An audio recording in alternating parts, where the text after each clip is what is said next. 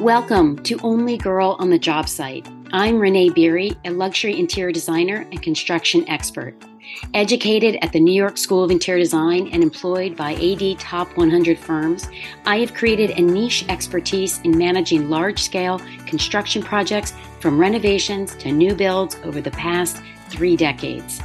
Today, I'm on a mission to instill confidence in designers through this podcast and my online course, The Interior Designer's Guide to Construction Management. Whether you are new to construction management or a seasoned designer like me, I am all about transparency and tactical advice for fellow designers. On this podcast, I share actionable steps, practical tips, real life examples, and behind the scenes tricks that I use while managing construction projects. Not only will they keep them on schedule and on budget, but will give you the confidence to know that these projects will end successfully, protecting your profit as well as leading to a pipeline full of incredible referrals. If you've been searching for support and advice on construction management to grow your skills and confidence so you can avoid the mistakes that I've made in the past, then you're in the right place. Before we get started, I want to thank each of you for being a part of this community. Your listens, subscribes, and reviews are what allows me to make this show great week after week. I've got lots of plans for growing this podcast, and that's enabled by you. Make sure to follow the podcast so that you get notifications of new episodes so you don't miss a thing. If you enjoy this episode, spread the word. Leave a review and tell your interior design friends how much they can learn from this show. As we've discussed on this podcast, the beginning of any new year can feel very overwhelming. And honestly, you can feel overwhelmed as the year progresses. And one way of controlling the overwhelm is by hiring help and support within your firm. I want to go over today how to be strategic and thoughtful when hiring, especially in the world of construction management. Let's get started. Welcome back to the podcast. I'm glad you're here. So, as I just mentioned, hiring, let's say, a junior designer to help take some of the load off of your plate is a really good idea. But when you are looking to hire someone to help you with construction management, you need to be much more thoughtful and have realistic expectations and set goals for this other designer. Because as you know, and likely why you're listening to this podcast, the world of construction management is different from a traditional decorating project. And so if you are listening to this podcast for tips and best practices, you have to assume that all the other designers, in particular the junior designers, haven't learned this knowledge yet either. And so, thinking you are going to hire a junior designer, maybe they're fresh out of school or they've had one job, but no construction management experience, thinking that they will immediately take the load off of your plate that you're looking for, you will be mistaken and it will likely not end well because you will think there's quote something wrong with her or god forbid there's something wrong with you that you're not managing the junior designer's position well. So let's take a step back because i was a junior designer. I worked my way up the ranks of several design firms in new york city. My first job was actually the librarian and I managed the comings and goings of the reps and the binders and to make sure that all the product was up to date. And frankly, I learned a ton that way because I was the first line of defense with all of the reps. I sat in on all of the meetings. I observed everything that was coming in from the fabrics and the wallpapers to the plumbing and flooring. It was really amazing. Now, that was a different time. I worked in a very large firm. It was an enormous library that, frankly, it was a full time job maintaining. And a lot of us don't have that set up in our businesses. From being the librarian in the firm, I learned things from listening to the designers, but I was not taken out of the office onto any job sites, not once. It was only when I became a junior designer that I occasionally went out to the job sites. And this is where I really want to dig in. So my role as a junior designer was to support the designers for both their decorating and their construction needs. What did that look like? Well, it was making selections. It was helping with drawings. I didn't create them, but I was capable of making edits and revisions. It was specifying pieces for projects, both decorating and construction. It was occasionally going out on a job site because the reality was I didn't have the knowledge and the experience to add any value to a job site. So when I went, I was shadowing a designer. Now, those were the highlights. And depending on the project, I may have gone once or twice a month, and I looked forward to those days. Truly looked forward to them. But my days, my time, my effort, and my contributions were made in the office. And when I was on a job site, I don't think I said anything beyond pleasantries to the contractors. I would ask the designers question more often than not on the car ride back to the office. I would pepper them with, well, what was this? And what was that? And what do you think about this? And wow, I'd never seen fill in the blank before. But they were taking me to the job sites. And honestly, they didn't need to what they were doing was exposing me to a side of the business that they could tell I had an interest in, but they knew that my experience wasn't there and I was simply shadowing them. Let's call it a mentoring day, even though I was a paid employee. So you may be thinking, well, no, I know a girl. She's just out of design school. I'm sure she knows more than we think she does. Well, I want you to hear me when I tell you I have lost track of the girls that have come out of design school and reached out to me saying, I'm not being taught any of this in school, Renee. I am being taught drawings. I'm being taught CAD, lighting, perspective, all the good stuff. And frankly, you need all of that stuff, but they are not teaching the students how to be on a job site, add value. I wish I knew the why, but I want you to be forewarned that the students coming out of the schools are not as well versed as you think they are. So, what does that mean? Well, in this firm, I was in charge of going out and researching the greatest tubs, let's say freestanding tubs for a client's project. Now, at that point in my career, my knowledge didn't go beyond aesthetics. So I would pick this beautiful freestanding tub. I didn't focus on the fact that the electrical equipment was inside the bottom of the tub, requiring access to that space from the ceiling below. So the designer would say, Hey, this is beautiful, Renee. I love the shape, but find me one that, I don't know, the mechanics are in a remote location. We can hide it under the seat for the shower stall. Okay. That is something I had never thought of and never would have thought of. I just liked the tub. That's where my strengths were. I knew the client would love it, but I didn't have enough technical and on the job training to understand that it was much more complex than just what the client sees in the end. And so, unfortunately, that time researching that tub was wasted because we couldn't use that tub. And I had to go back out on a search and find one where the equipment was installed in a remote location. So you may say to yourself, oh, Renee, I could figure that out as well. well. And you can. But if your goal is to save yourself time, then please know that you need to set a junior designer up for success. And that means knowing what they're capable of and not pushing them beyond that until you feel they're ready. Now, the good news is I didn't make any expensive mistakes while I was at that firm and I think it's because the senior designers, they kept a close eye on what I was proposing to them. So kudos to them. And it's likely because they too were junior designers at one point and they understood the strengths of my skills as well as the weaknesses.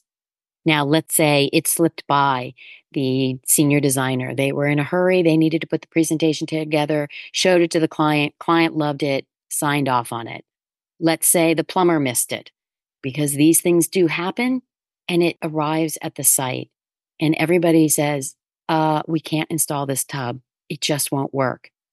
Now we've got an expensive mistake, a little egg on our face. and a lot of wasted time.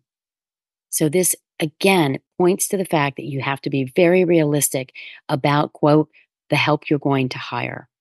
So you may be saying, well, gee, Renee, you've just ruined my month because my goal was to hire a junior designer to help take some of my workload off my plate. I'm here to say, I think that's a great idea.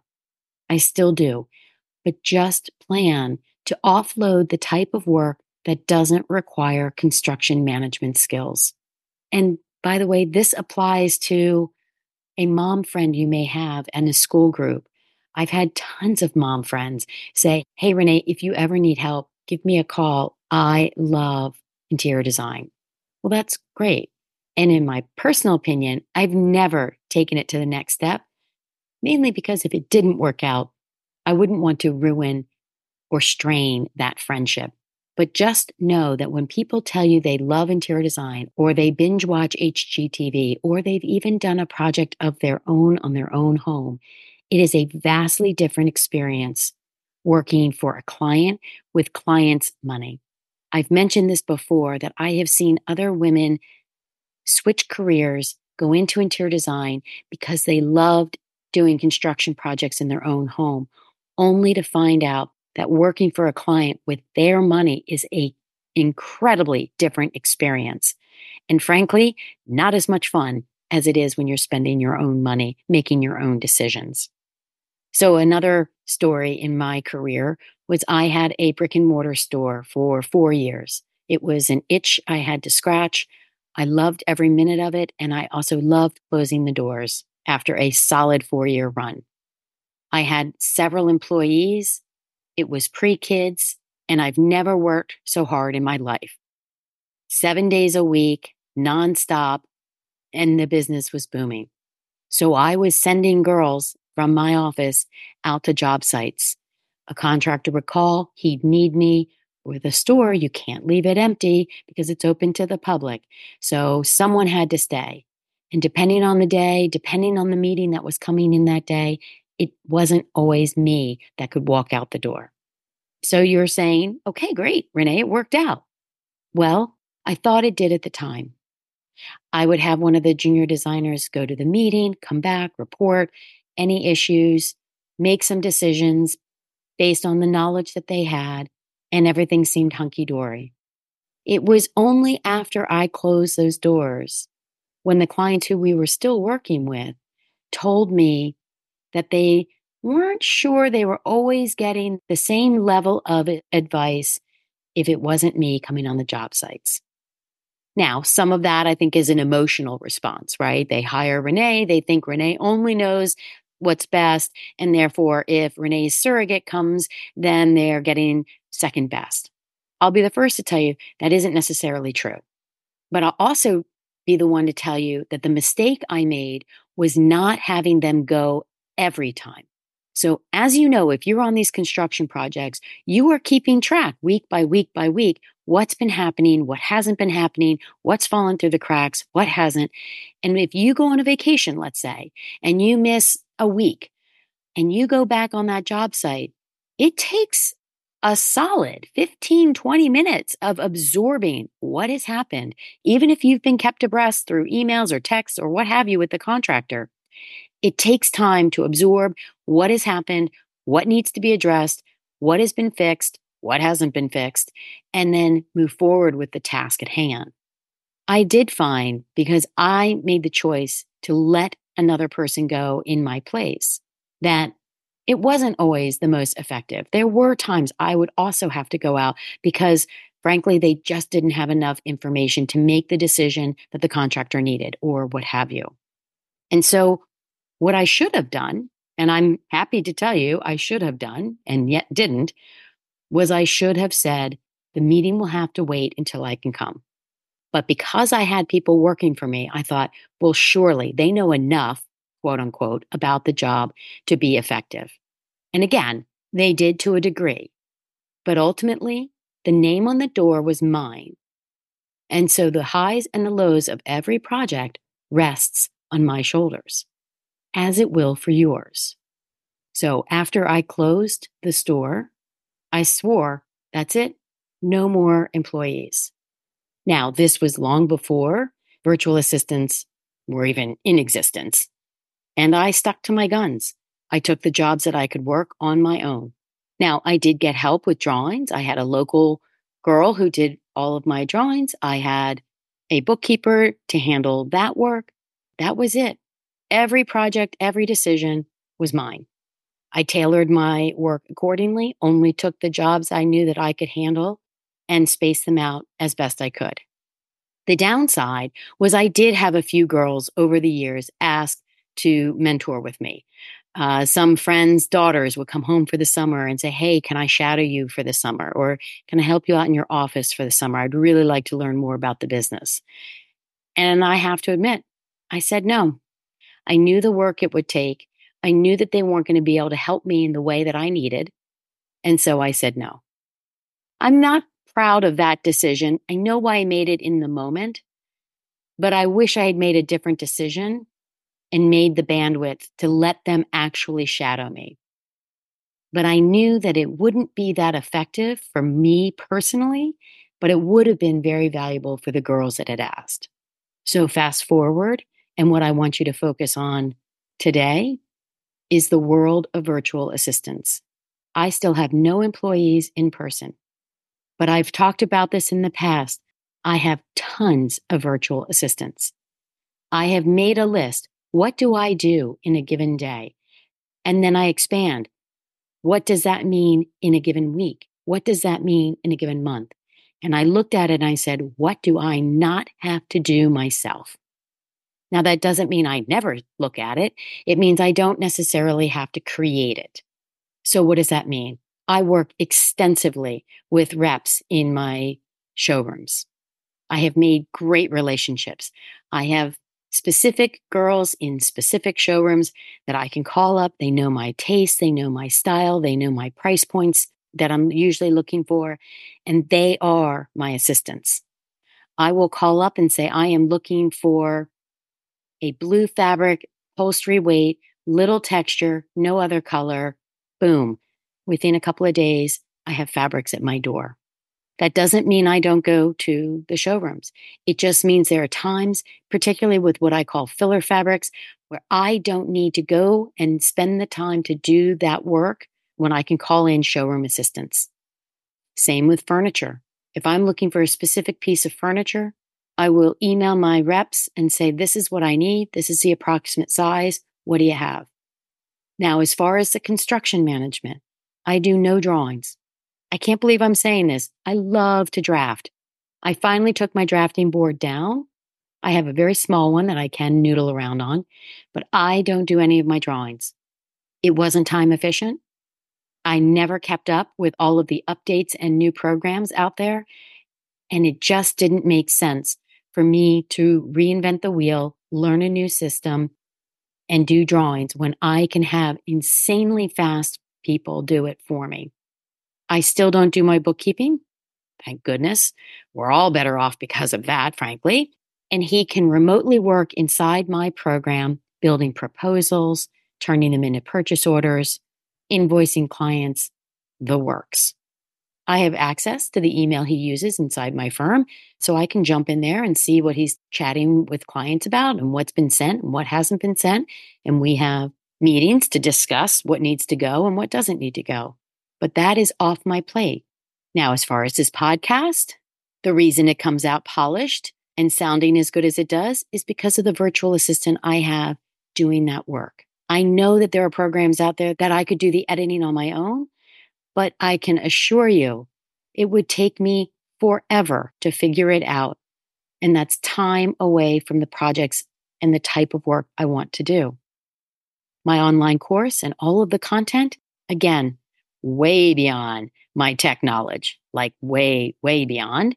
As some of you who've had some technology issues along the way realize that I just simply forward the information to my virtual assistant who takes care of all of that for me. So again, I can stay doing the work that I love, creating the content, putting my knowledge out there for you all to learn from.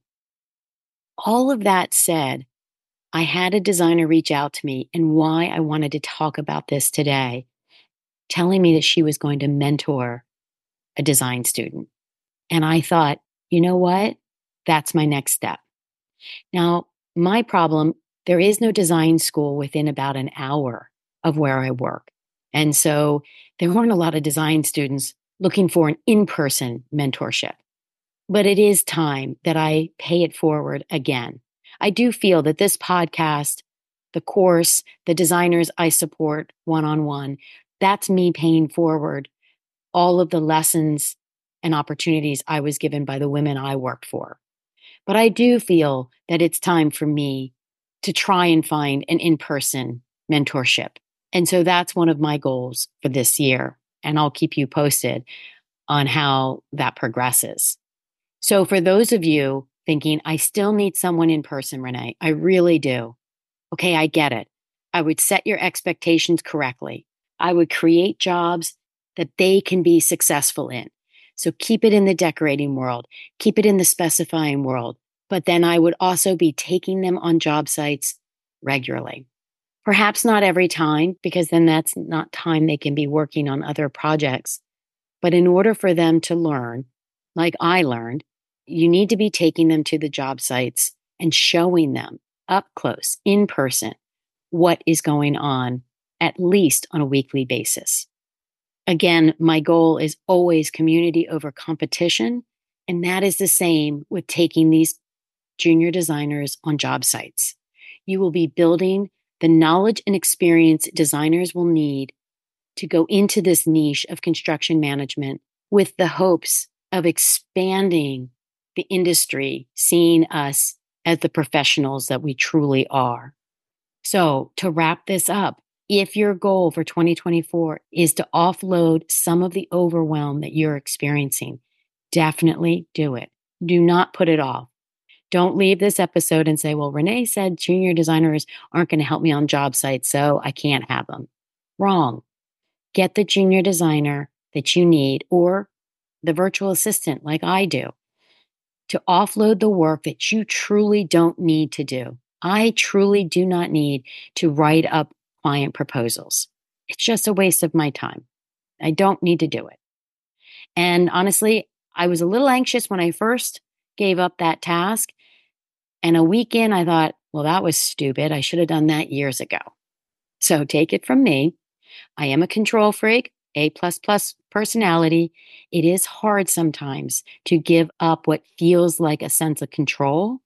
But once you do, once you empower that person to take on the responsibility that they want and are seeking, you will have so much more time, both mental and physical, to be working on the projects that you want. And if you're listening to this podcast, I know it means construction. And so when I head out to construction sites, I know that my staff, albeit virtual, is working behind the scenes. So I have the time and the bandwidth to lean in to my construction projects, share my expertise, and run successful projects to the end. So, as always, if this leaves you with more questions than answers, I am happy to discuss this offline. You can always email me at renee at design.com or send me a DM in social media. We'll connect that way if it's easier. I can't thank you enough for your time today. I know how valuable our time is, and I look forward to our next time together. Thank you for listening, and I hope you heard something that you can apply to a project today. If you're ready to increase your construction projects in your business, check out the details on my signature course, The Interior Designer's Guide to Construction Management. It's a six part digital course that will save you a three year learning curve, get you profitable, bring in an income and lifestyle that makes sense for you by learning the top strategies, what works and what doesn't building your confidence so you're no longer paddling to stay afloat, or worse, learning how to manage construction on a client's project. Through the course, I'm handing over 30 years of top strategies and advice. Head to my website, devignierdesign.com, for more details on the Interior Designer's Guide to Construction Management and become educated and empowered for your next construction project.